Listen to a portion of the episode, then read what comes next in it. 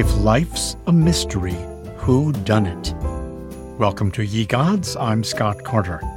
My guest today is actor and friend of mine, Armin Shimerman, whom you know from his many, many television appearances on different series.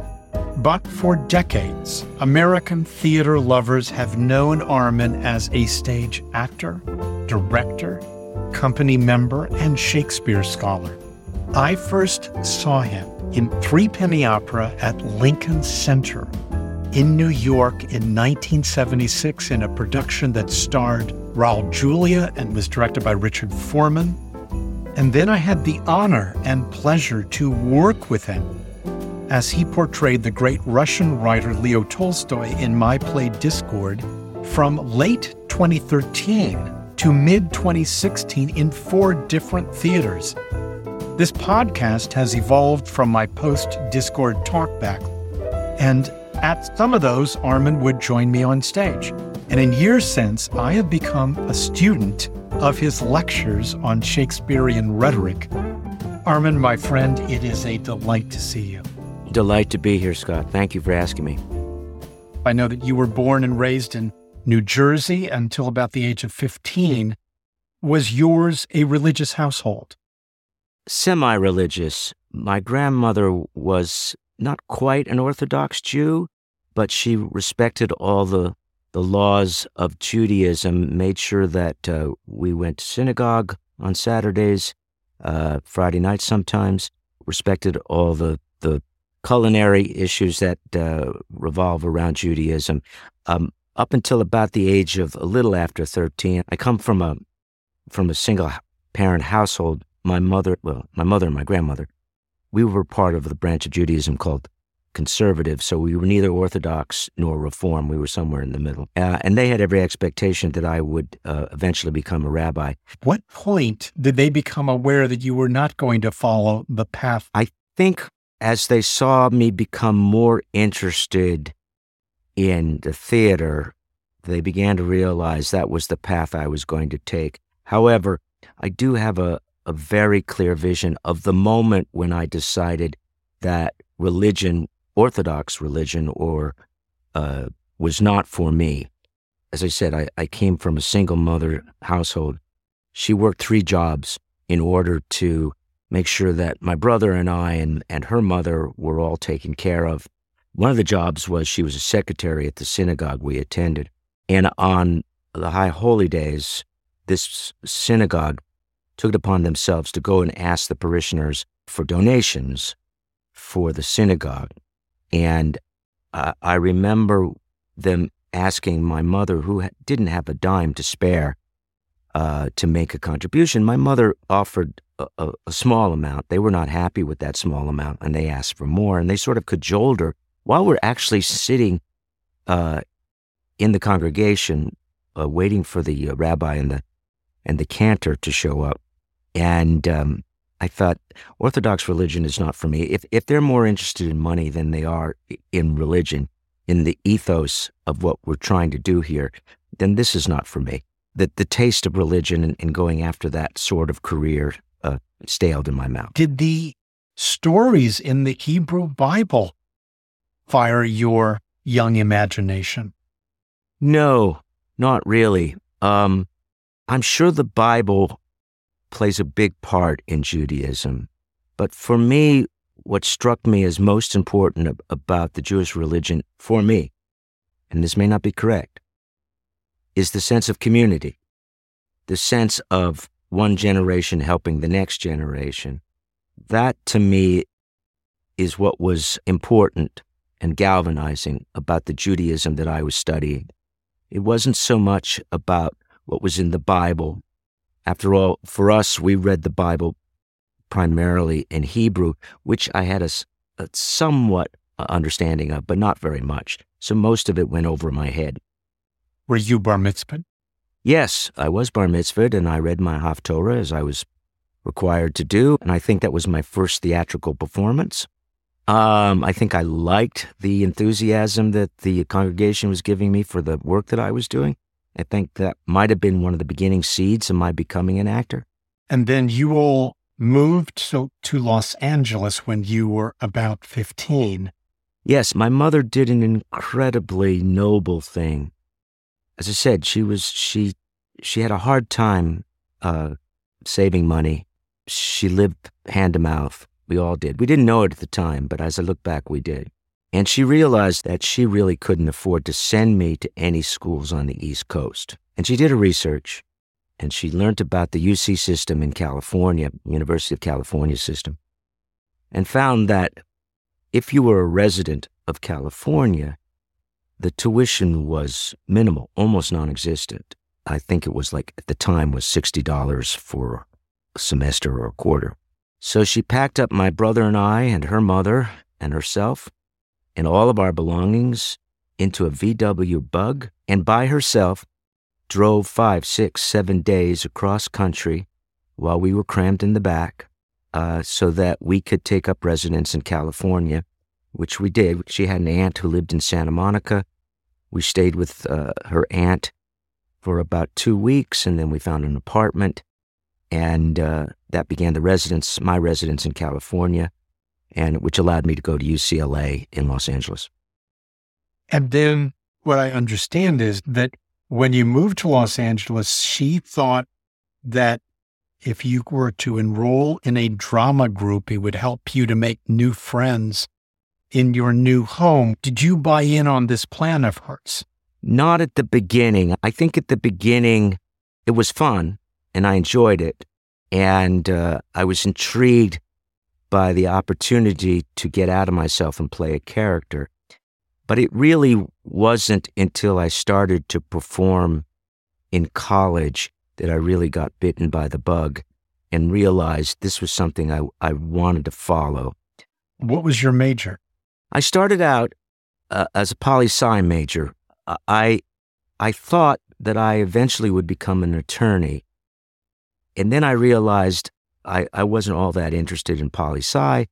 Uh, and I had a wonderful, wonderful Shakespeare teacher named David Rhodes, uh, who I'd taken two classes from. And I decided that I would like to become a little bit like him. And since he was my, he was in the English department, I became an English major. And he became uh, a friend and was enormously instrumental in many ways in the beginning of my career. Did you do any plays? Yeah, at the time, the theater department at UCLA didn't require you to be a theater major in order to do main stage play. They closed up the Shimerman loophole. Yeah, exactly. And I, um, but I did a number of plays, uh, including Shakespearean plays. I did uh, Troilus and Cressida. I did Richard III. Uh, I did All's Well That Ends Well and primarily I was doing Shakespearean plays because that's what I was most interested in. I had the opportunity to audition for the San Diego Globe Theater, um, and it is a very prestigious Shakespearean festival. And they hired me before I graduated. In fact, I missed my graduation altogether because I was working at the Globe. And there I met some wonderful, wonderful classical actors who advised me to do certain things it also was the beginning of my research into rhetoric and the meaning of words in Shakespeare. Scott, you've heard me tell the story many times, but I think it bears repeating here. I was understudying a, a part called Costard in Love's Labour's Lost. A line in the play that I had was uh, "No remedy in the mall." the The cue for this was two characters were telling me how to cure a, a, a shin that I had recently sc- uh, scraped, and my answer was no remedy in the mall. That didn't make any sense to me, and I, I did lots and lots of research trying to figure out what that meant no remedy in the mall.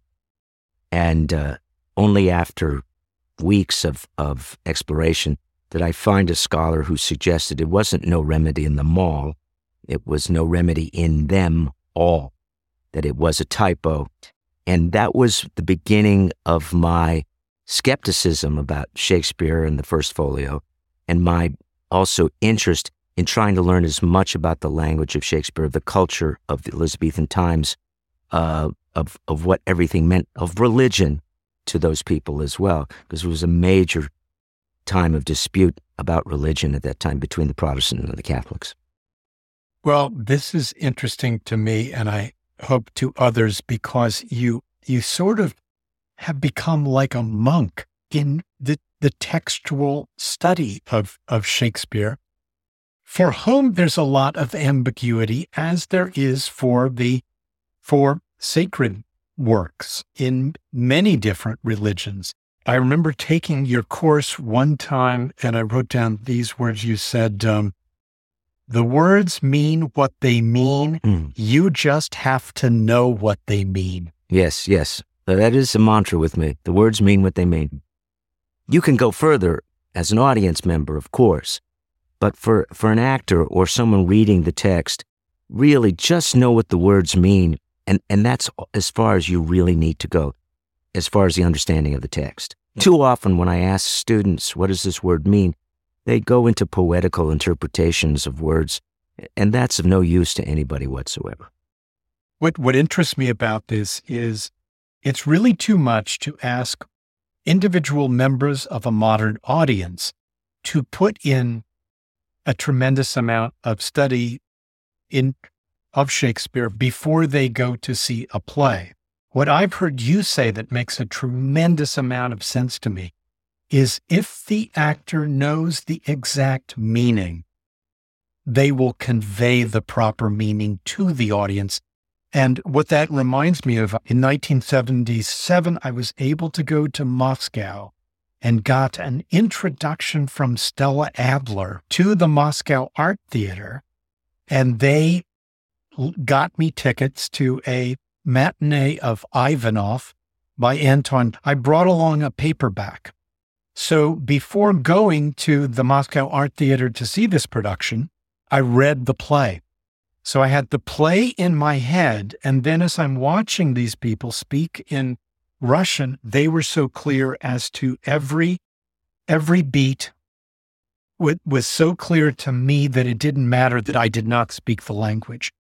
One of the things that uh, you've heard me say many times is a lot of people suffer under the misconception that that Shakespeare is Old English or Middle English and that the language is, that the words are too difficult to understand. But the truth of the matter is, it, it, as you've heard me say many times, it's not the words themselves, it's the way the words are put together. And that is what the study of rhetoric will reveal to you is, is when you see these relationships between the words, that all of a sudden the words are no longer as complex or as abstruse as you thought they were. They're actually much clearer because you're seeing the relationship between the words and not just the meanings of the words themselves. And that lesson was brought home to me when I was very young. And I had a brother who was studying in England. And one summer went over there. We went to Stratford together. I saw Ian McKellen and Francesca Annis first in Romeo and Juliet in the afternoon, and then Winter's Tale. And I remember thinking, when the first intermission came, where was the boring part? Where was the part when my mind starts to wander? Well, it never occurred because it was so vibrant and so clear. But what I wanted to identify about your technique as a teacher is the endless patience that you have and almost always, when I see you guide them through a second take or a third take, I feel this joy as things become clear in their mind, and then it becomes clear for me. What a tremendous reward that must be for you as a teacher to know that you have successfully communicated a topic which in other more brutish hands could be intimidating. Thank you for that. It is the pinnacle of joy when you teach is to watch the light bulb go off in a student's head when they realize, oh, now I understand. And when I see that gleam in the eye, uh, I am paid back for all the the the uh, carefulness and the and the tact that I've used because that's all I want. I only want them to understand it as much as I do. And hopefully that will inspire them to go and study some more, not with me, but with other people or on their own, so that, so that language, which to me is an enormously powerful and rich thing that we have as human beings uh, will continue. I fear in this age when everything is abridged, when you when you write sentences using three or four words and everything is is abbreviated, I, I, I fear that the richness of language will be lost.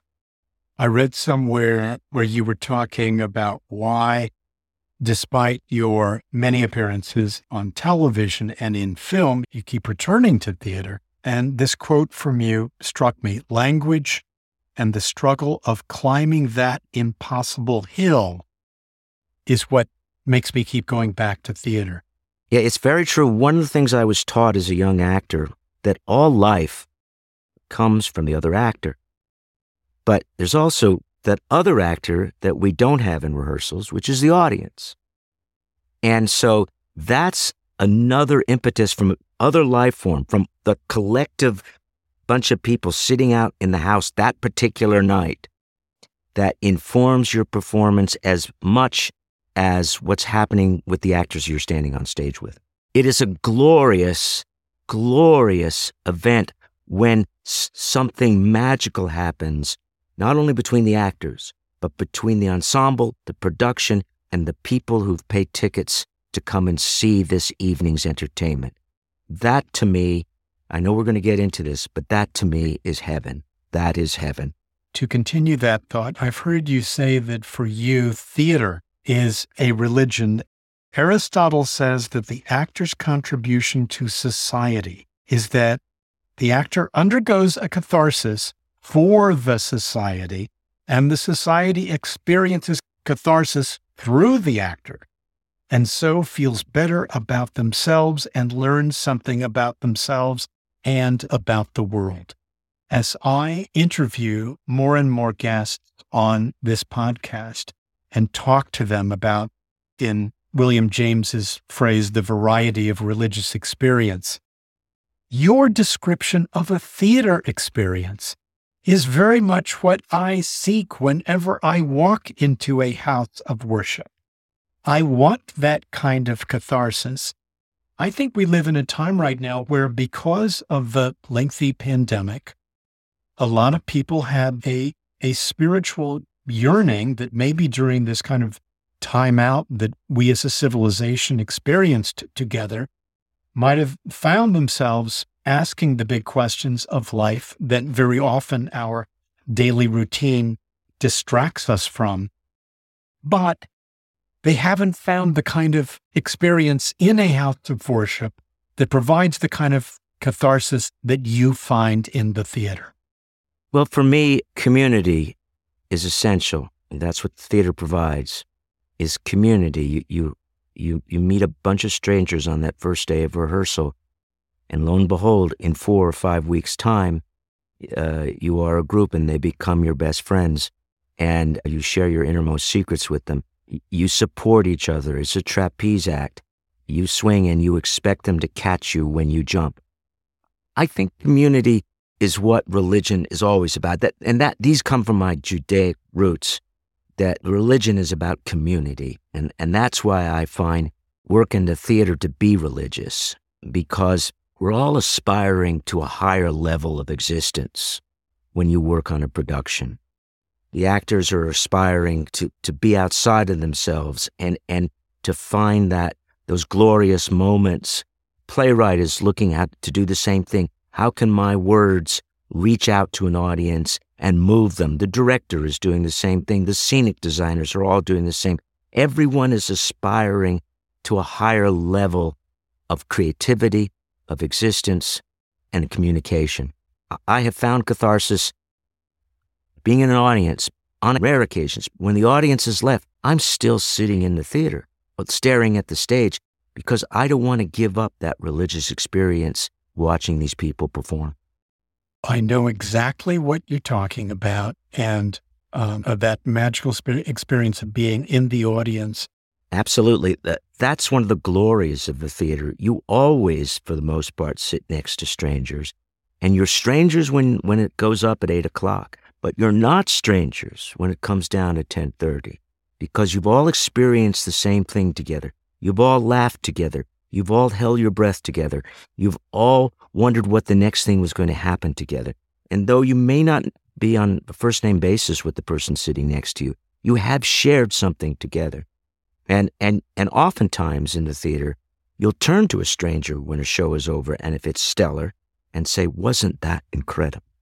You have to reach out to the stranger because you shared something together. And, and you're right. COVID kept us apart. And one of the great things about theater is it brings you together. There was a profile written of you in Forbes in 2013 to continue this notion of community. And the journalist noted that when you're talking about the company, and he was talking about um, a TV show that you were in at the time, that you always use the plural we do or our when pointing to the collective contribution of the community of actors whenever you would answer one of his questions. And he wrote, It was always his intent to make as many people as content on the set as he possibly could, to pay back the people who had been nice to him, and for them all together to give the very best performance for the project that they could. I stand behind that. I, I think that's absolutely right. And I had role models who instilled that in me. Perhaps the first one was a wonderful character actor that, unless you live in New York, you probably wouldn't know who he was. But amongst actors, he's a god. And that's Philip Bosco. Uh, Philip Bosco and I did two shows together. And for some reason, he took me under his wing. I was a young fledgling actor. He was a very established actor. And he taught me how important it was that, that we say we and not I and that the production is more important than the performance. And I was, um, I, I soaked up every word that Phil gave me, and I learned to realize he was always speaking the truth. Later on, when I moved to Los Angeles, I ran into another actor, Ron Perlman, and Ron said about a show that we did together many years ago. He said, when you're number one on the call sheet, when you're the lead in a production, Everybody who comes to the set, it's like a party. And you, number one on the call sheet, are the host of the party. And it is your responsibility to make sure that everyone is having a good time that day. Everyone is having a good time at the party. Make it easy for them. And I have learned that by following that advice, you make other people who are newcomers to that situation more comfortable and thereby give them the opportunity to give their very best. And again, with the, with the sole intent not only of doing the best work you can do and, and giving the production the best possible caliber of work, but also just as a human thing to make people feel comfortable. I have been in situations where people have not made me feel comfortable and I shut down. I shut down. I don't want to do anything. That's not what you want when you when you're working in a community. You don't want people to shut down. So it's very easy to just be nice and say, "What can I do for you? You know, what do you need to know? What what can I explain to you that that will make this easier for you?" I have always thought that things are better because of it. Armin, you were a uh, fan of the original Star Trek. Yes. And then you got a small role in Star Trek The Next Generation, which then, if I'm understanding correctly, that's what then led the producers and writers to be thinking of you for Deep Space Nine. I believe that's so, yes. You have said that you feel honored to be a part of the of this the myth of our modern times. What special responsibility did you feel coming into this assignment? I don't think I felt a responsibility except to do the very best I could. I did have an agenda. It's rather short, but it goes like this. I wanted to take the character with the least amount of potential and turn him into the character with the most amount of potential. Now, I'd like to say that was my idea, but actually, that was given to me by Brent Spiner when I was asking him about Data when he was first starting that character. And, and those words were so true to what I wanted that I've cited Brent ever since. That's incredible. When the episodes that you were in began to be aired, how was the response to this project different than all other projects you've been a, a part of before then? Uh, are you talking specifically about the franchise itself or about Deep Space Nine uh, particularly? Well, Deep Space Nine in particular in relation to coming after a, a legendary, iconic set of characters and conventions that your new project had to live up to? Right. That's a wonderful question. Thank you for asking that. Our show, Deep Space Nine, lived in the shadow of two major Star Trek entities, which was uh, Next Generation and the original Star Trek. People adored them. And when we started to air, people were disgruntled about the fact that we didn't have a ship, we didn't go anywhere, blah, blah, blah. We felt that we had not lived up to our potential, that we had not, you know, if it's a, a relay race and you take up the baton and you run with it for a while and then you hand it to somebody else, we didn't feel we didn't feel as though we had failed in the relay race. It's just that no one was interested in our segment of the of the rally. Part of the problem also was all the previous Star Trek incarnations were all encapsulated. You, saw an episode, it lasted 43, 44 minutes, and at the end of the episode, everything was, was finished, and, and then the next week was an entirely different uh, story. We didn't do that. We started doing what's now de rigueur uh, on TV, which is that we had long story arcs so that our episodes could last three, four, five episodes, maybe longer.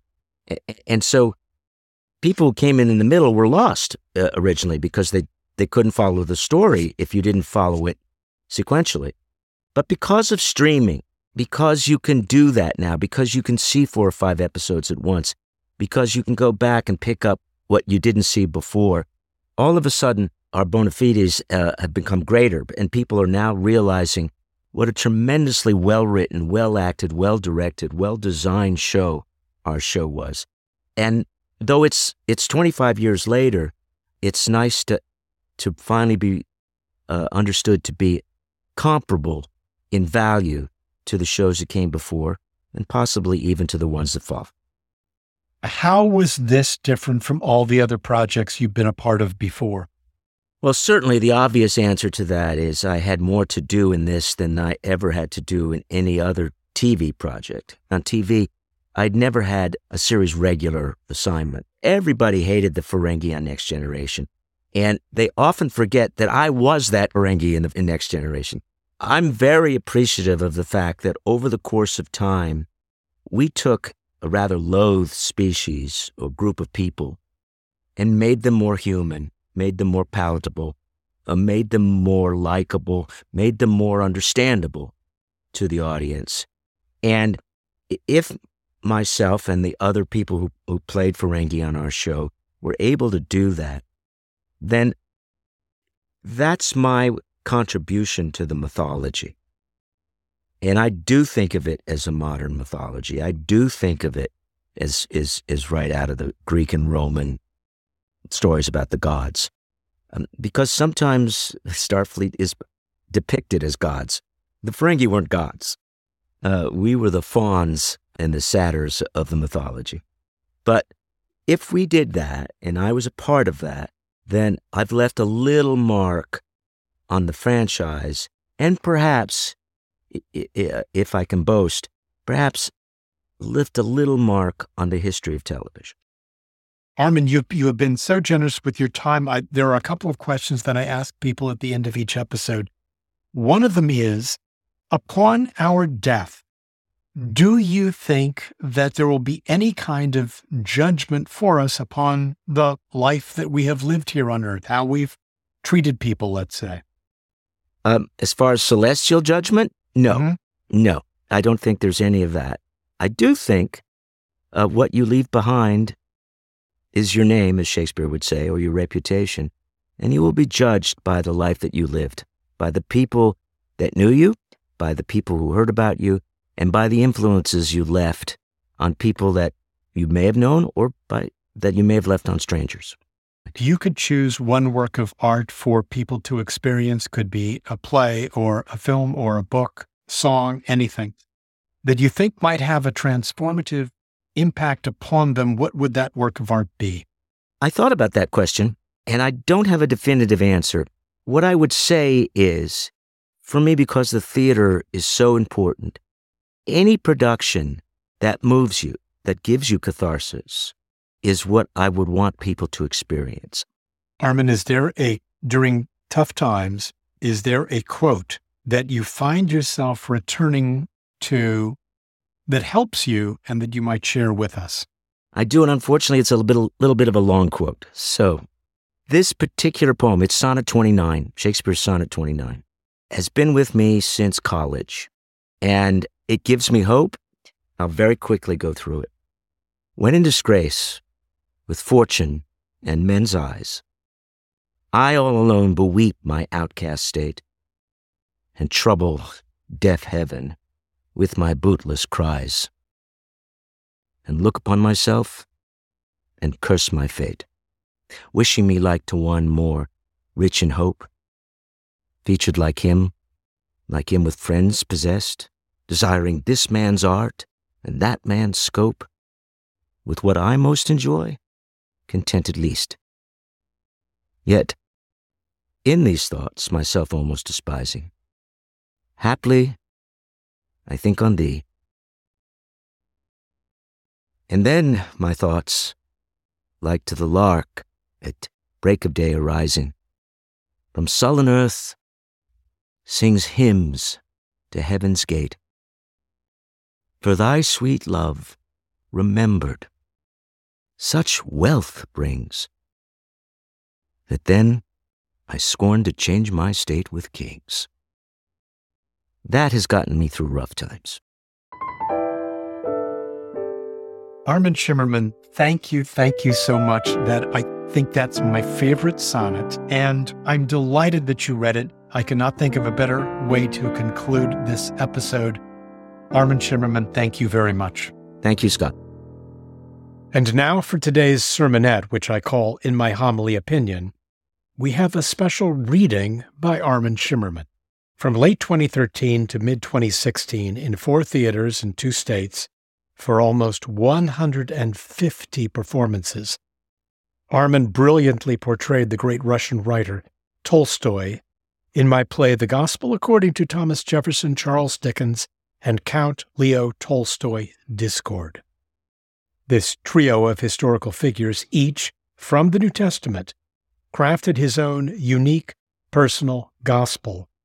And in my play, they find themselves in a limbo where each thinks his path to salvation depends on convincing the other two that their theology is wrong.